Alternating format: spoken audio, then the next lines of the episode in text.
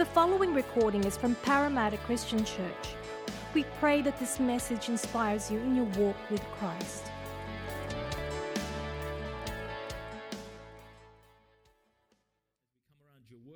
that you'll be with us, that you'll speak to our hearts, that you'll challenge us, encourage us, and inspire us to live as kingdom citizens that will glorify your name in Jesus' name. Amen. Amen. Amen. So we're.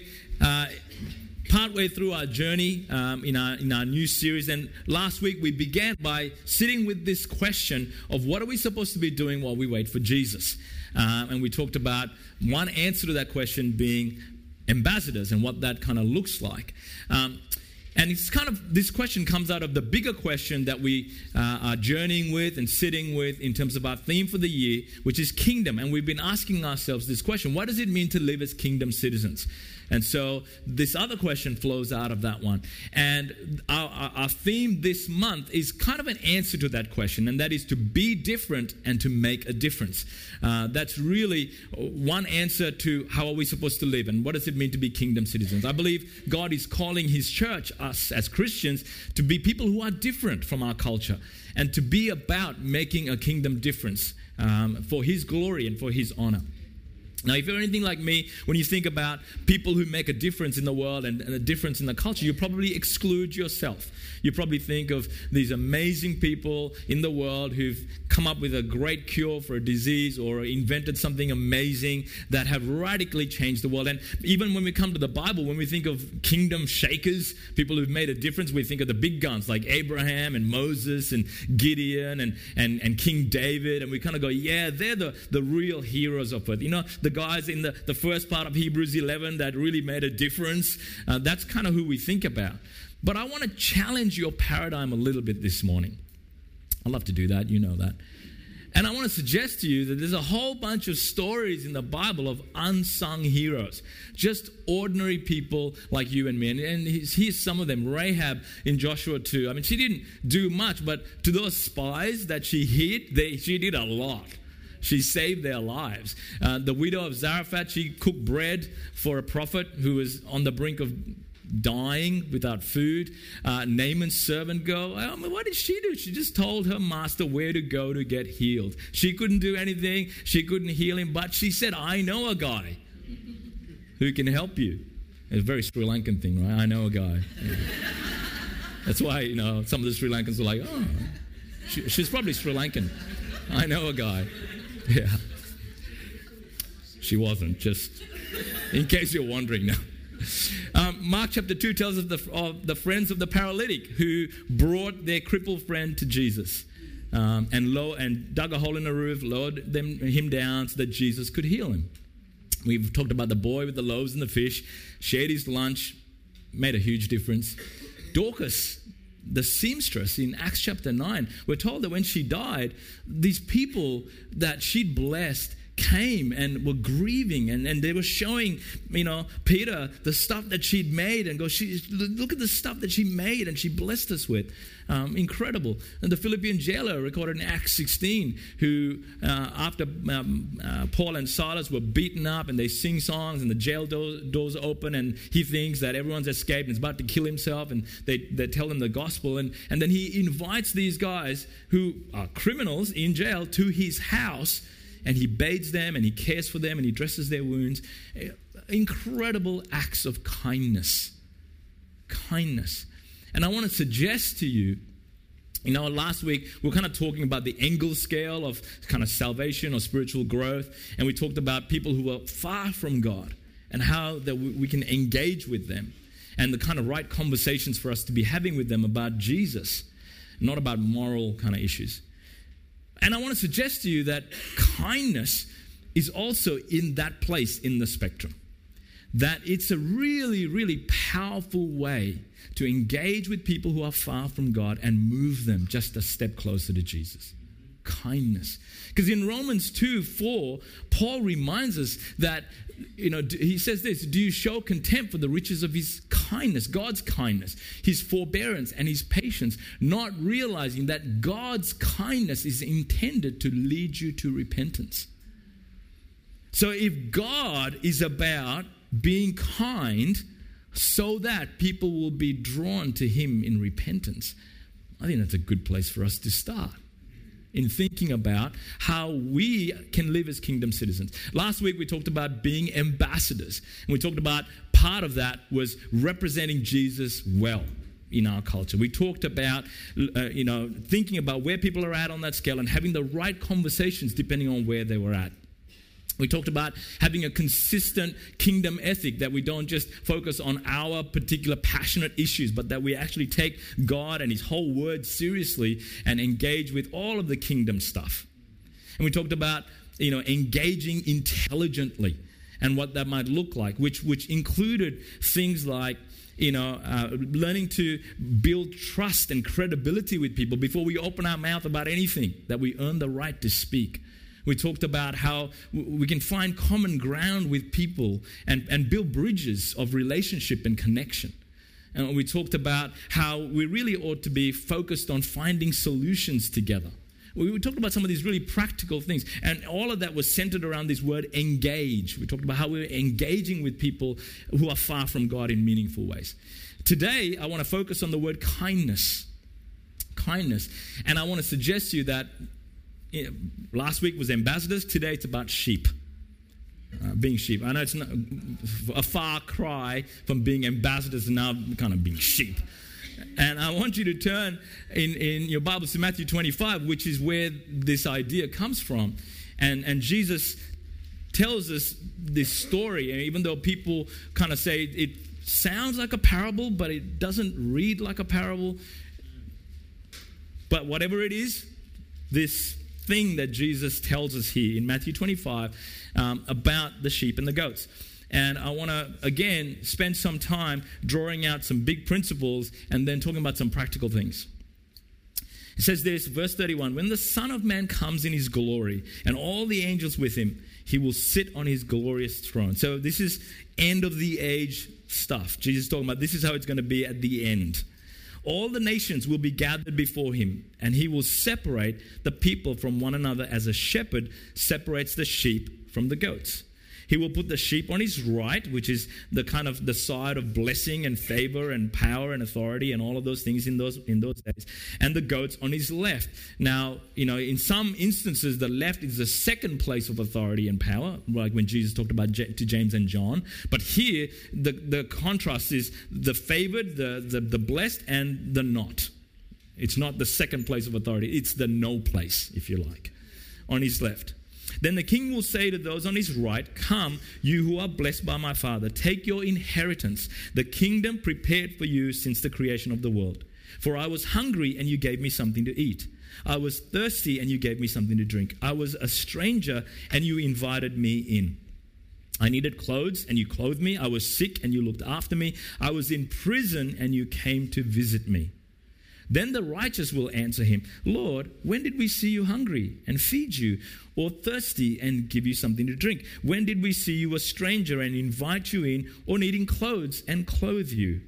When did we see you sick or in prison and go to visit you? The king will reply, Truly, I tell you, whatever you did for one of the least of these brothers, now I need to pause there. There's a lot of discussion as to who Jesus has in mind here. Who are the brothers? The consensus of commentators seems to be that primarily Jesus' view here is of other Christians, brothers and sisters in Christ, but not exclusively. Jesus has a broader purview, a broader view in mind, and certainly from other parts of the Gospels and the New Testament, we know that God's not just calling us to love other Christians. But here, the primary focus seems to be other brothers and sisters in Christ. The least of these, my brothers and sisters of mine, you did for me. Then he will say to those on his left, Depart from me. So, right is come, left is depart. You who are cursed into the eternal fire, prepared for the devil and his angels. For I was hungry, and you gave me nothing to eat. I was thirsty, and you gave me nothing to drink. I was a stranger, and you did not invite me in. I needed clothes, and you did not clothe me. I was sick and in prison, and you did not look after me. They also will answer, Lord, when did we see you hungry or thirsty or a stranger or needing clothes or sick or in prison and did not help you? He will reply, Truly I tell you, whatever you did not do for one of the least of these, you did not do for me. Then they will go away to eternal punishment, but the righteous to eternal life. Three quick thoughts. Firstly, how we live matters to our King, and He will hold us accountable for how we've lived. The scene that's set here by Matthew is of the end of the age when all the nations are brought before Jesus as the king of the kingdom to decide about the future of those who have lived their lives. And we see here that the behavior of people, of all people, matters to the king, and he will hold them accountable for how they live their lives with eternal con- uh, consequences. You see, the contrast couldn't be paint- painted any more clearly and vividly. There's the come in verse 34 the blessed uh, by my Father, take your inheritance that the Father has prepared for you since the creation of the world. And then we see in verse 41 almost the exact opposite of that. Then he will say to those on his left, Depart from me, you are you who are cursed into the eternal fire that was not prepared for you, but prepared for the devil and his angels. It, couldn't be clearer that all of us will give an account to Jesus the King as to how we lived our lives. This is sobering. This is confronting. This is challenging. This is not Jesus meek and mild. This is not Jesus who just loves everybody and welcomes everybody in and says, you know what, it doesn't matter how you lived your life. It's all good. Eh, we, we just want to love everybody here. No, it is a defining moment that all of us will face. You know, recently, some of you know I turned 50. And one of my cousins at a party asked me, they, they said, you know, what's on your bucket list? You know, I'm like, I'm not that old. Thinking about bucket list. It was an interesting question, though. You know, and yeah, I mean, I'm sure some of you already have stuff on your bucket list, and it might be just a couple of things, and some of you might have like 500 things on your bucket list because you know you're 20 and you've got all your life in front of you. but I, I began to think about that, and I began to think about the kind of things people put on their bucket list, right? Travel, climb some mountain, do something crazy. Like for me, uh, one of the things I'm uh, thinking about putting on my bucket list is to actually go mountain biking in Tasmania. There's a place called Blue Derby, which is amazing. So that's kind of getting on my bucket list. But that's the kind of stuff we think about, right? I know my, my family's like, oh, not more mountain biking. that could be on my bucket list because it might be the very last thing I do before I go to be with Jesus. It's possible. But then I read an article that really challenged my mindset about thinking about bucket lists. It said, a better list for us to be thinking about is the things I want to get done before I stand before Jesus list. And I kind of kind of went, whoa, that's intense. That just changes everything.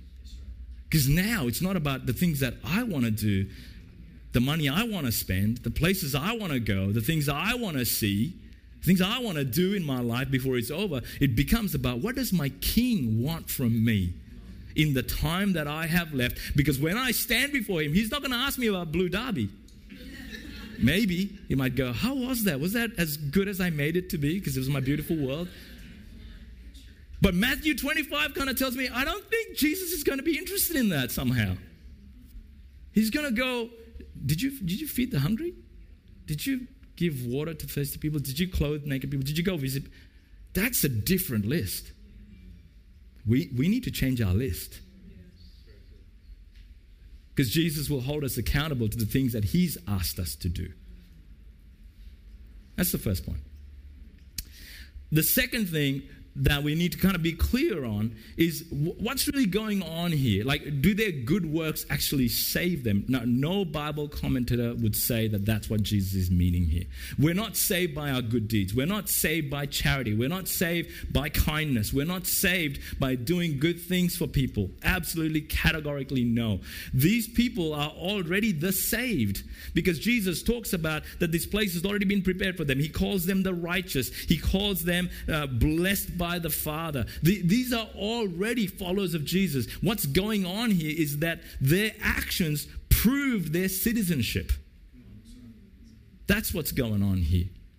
And that's why Jesus can hold people accountable because he's like, as kingdom citizens, there's a certain way I'm expecting you to live as my people. And so that's really what we see here is that this whole thing is about if we were authentic citizens of, of Jesus, of, of heaven, if we were authentic followers of Jesus, this is how we would live. We would be characterized by kindness. Just like when Jesus talks about if you don't forgive, then your Father won't forgive you. Forgiveness is not the unforgivable sin, forgiveness is a demonstration that we understand grace. And if we're not forgiving others, then there's no way we've received the grace and love of our Father. Similar thing going on here. And in, one, in Galatians, we're told that kindness is one of the fruit of the Holy Spirit. So it's like if you've got the Spirit of Jesus in you, this is automatic. It ought to characterize your life. We're told in 1 John chapter 3, John says this. This is how we know what love is. Jesus Christ laid down his life for us. That's the gospel. And John is saying, if we know that, then we ought to lay our lives down for our brothers and sisters. And again, he talks about practical Christian living. If anyone has material possessions and sees a brother or sister in need, but has no pity on them, how can the love of God be in that person? It's incompatible. It's irreconcilable. It makes no sense. If you've known the, the beneficiary, gracious, loving kindness of God, how can you not be characterized by the same? That's why Jesus can hold up this lens and go, Are you a kingdom citizen? It proves, it demonstrates, it's the evidence of the life giving Spirit's work in your heart. Third principle, third point. That how we treat kind people is how we treat our king. Jesus makes that clear. That when we do things for, for others, our brothers and sisters who are in need, the, the people that we encounter with, people who are far from God, as we do things for them, we do things for our king. That's the difference, right? Jesus goes, When you did it for them, you did it for me. Why, is Jesus saying that? Well, when Jesus was here, he was not powerful. He wasn't rich. He wasn't influential. He, in the sense that he wasn't a, a who's who in his society. He was born in a manger. He had no place to lay his head. He identifies more with the poor and the needy and the disenfranchised and the disempowered and the marginalized than the powerful. But not only that, Jesus actually ministered primarily to people in that category of society. And in Acts chapter 10, 38, we're told that Jesus went about doing good and healing people. So Jesus identifies with the poor because he too was poor. Jesus identifies with the poor because he ministered primarily to those, those people, the needy, the, the outcasts. And, and thirdly, Jesus, his heart is for those people. The, most of the rebuke, like we talked about last week, was reserved for the religious elite, for the powerful, for those who had it all and were neglecting those who didn't. The parable of Lazarus and the poor beggar at his street, that was the, that's what was all about. Jesus saying you didn't see the person who was right there in front of you. And so, as we treat people who are the poor, who are the broken, who are the marginalized, who are the outcasts, who are the needy, we serve our King somehow. That is profound. I wonder if we see in the faces of people that we walk past Jesus looking back at us. So, some practical implications that flow out of this. One, people matter. People matter. Now, at PCC, you know, you would have heard that we, we certainly believe in, in the, the connection between faith and work. And we believe that all work matters and all work is significant. But I want to suggest to you that, you know, as we produce things, whatever those things are cures, bridges, buildings, you know, new cars, solar panels, whatever it is, all those things do not last forever. They, will change our world, absolutely, but our world will not endure forever. You know, the only thing that will go from here to there? People. People. People matter. And so, whatever your line of work, do that well. Do that for God. Do that to honor God. But don't ever think that you can do that and, and not be kind to people and somehow help move them closer to Jesus because of your kindness. Because people matter to God. There's a story, and I think I've shared this before, uh, about a Christian businessman who owned a coal company.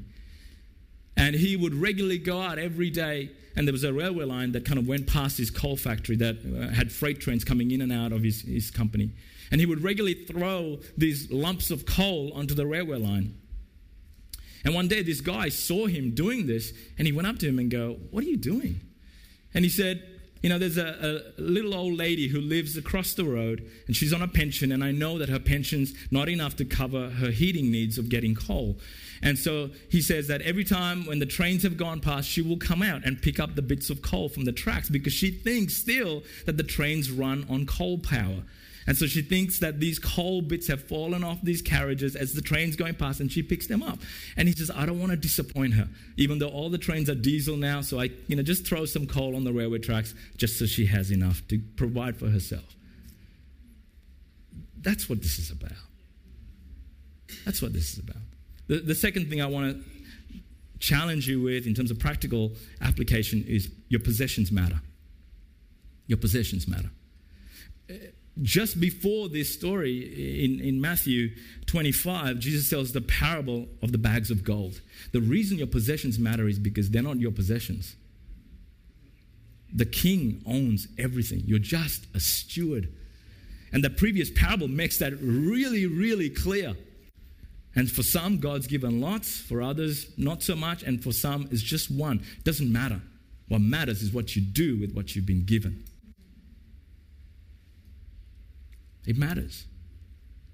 And there was, a, again, a, another cool story told about this police officer who pulled this lady over one day because she had this infant in her car without an infant seat. And so, you know, he kind of took one look and he realized, okay, this, this person really doesn't need a ticket. And what he said to her is, meet me at this store.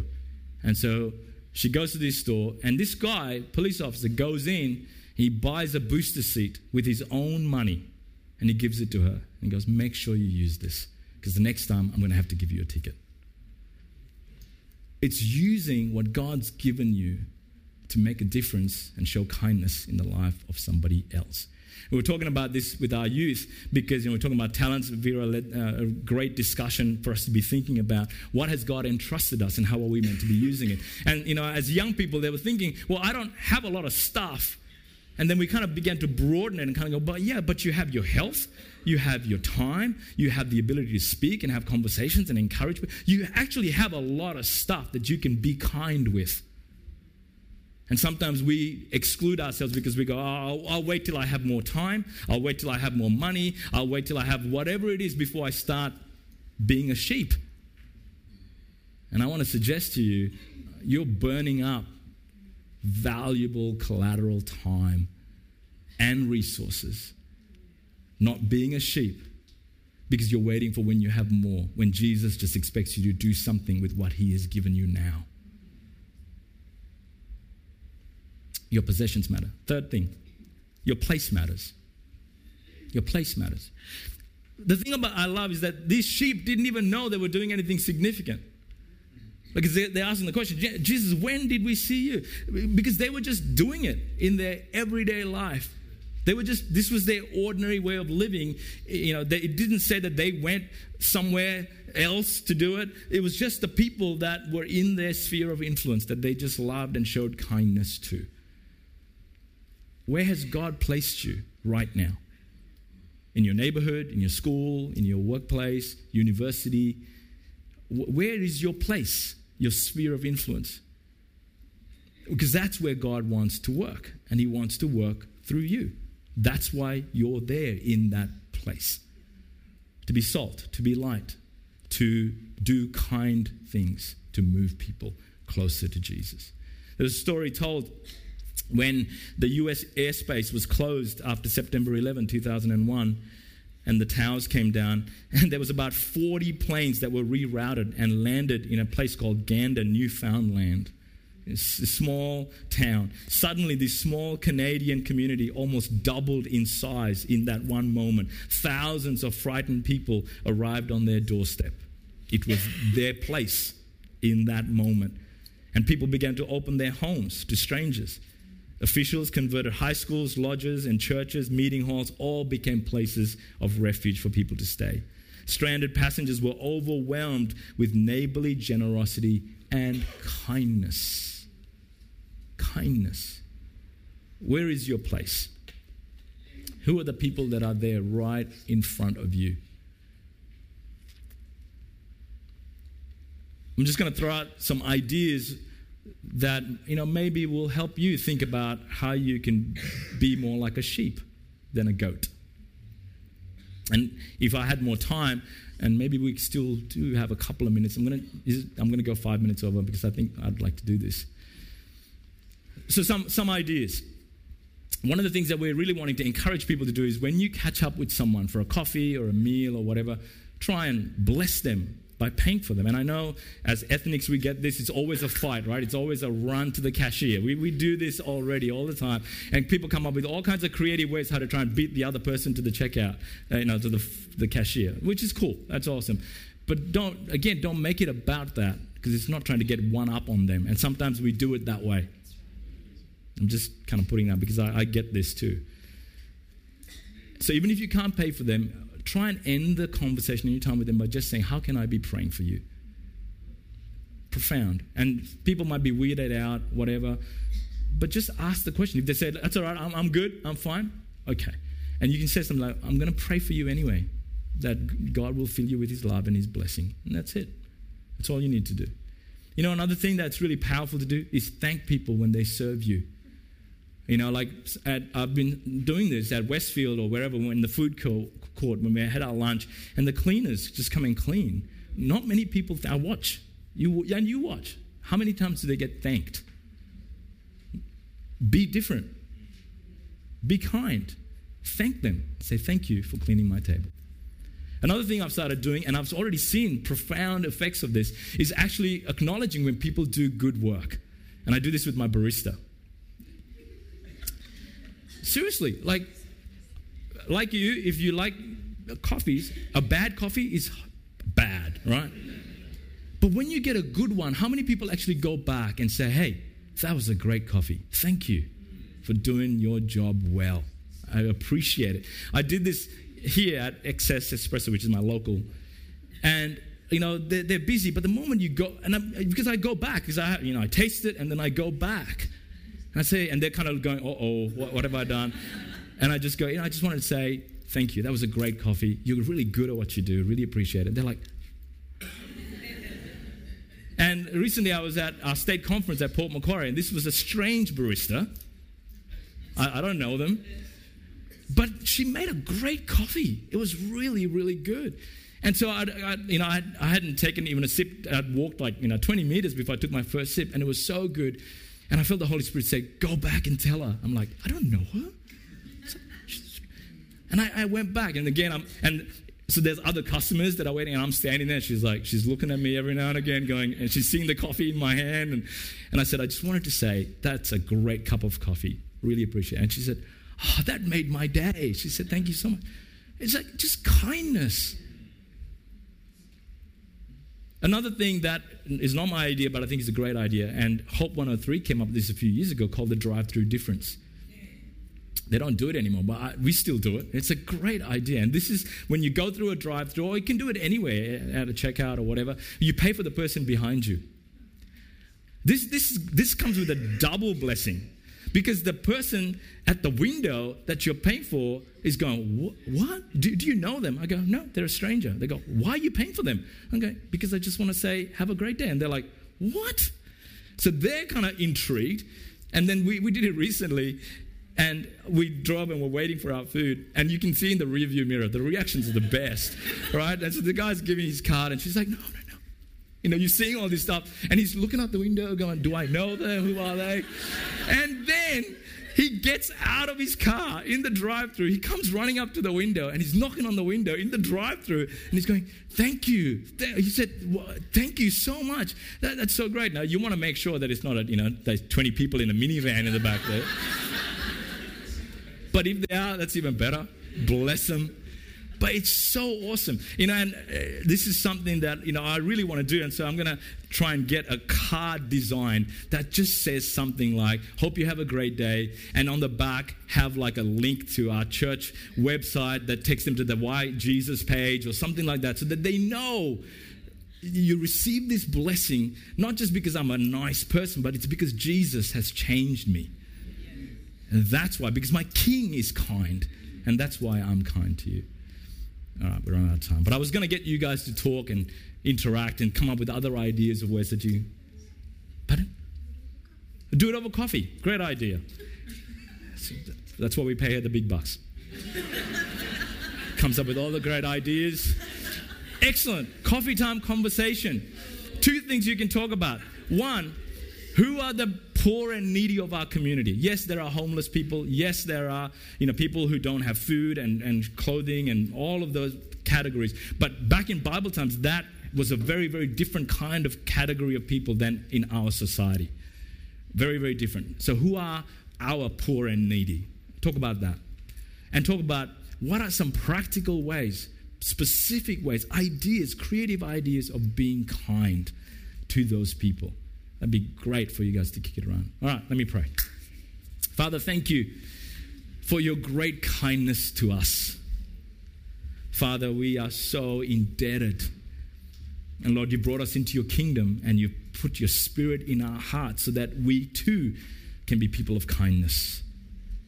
Father, I pray that we would not be motivated out of fear or dread to stand before Jesus on that day. But the truth is, we will. And He will ask us to give an account of what we did for people, for what we did with your possessions that you've entrusted us, for what we did in the place that you placed us to do good works in. And I pray, Father, that like these sheep, that we too would be surprised when you say, when you did it to the least of these, you did it to me. Welcome, enter in, enjoy the kingdom benefits because you have demonstrated that you are genuinely and truly a kingdom citizen. Empower us, Lord, I pray. Give us eyes to see those around us who are broken, who are needy, who are desperate, Lord, to know your love and kindness. And we pray that, Lord, as we do these things, it won't just be charity, but Lord, that it would be a vehicle that your Spirit uses to move people just a step closer to Jesus. Use us even this week to be a blessing to people, we pray. In Jesus' name. Amen. Thank you for listening to the Parramatta Christian Church podcast. To hear other sermons or to find out more about our church, please visit our website at pcc.org.au.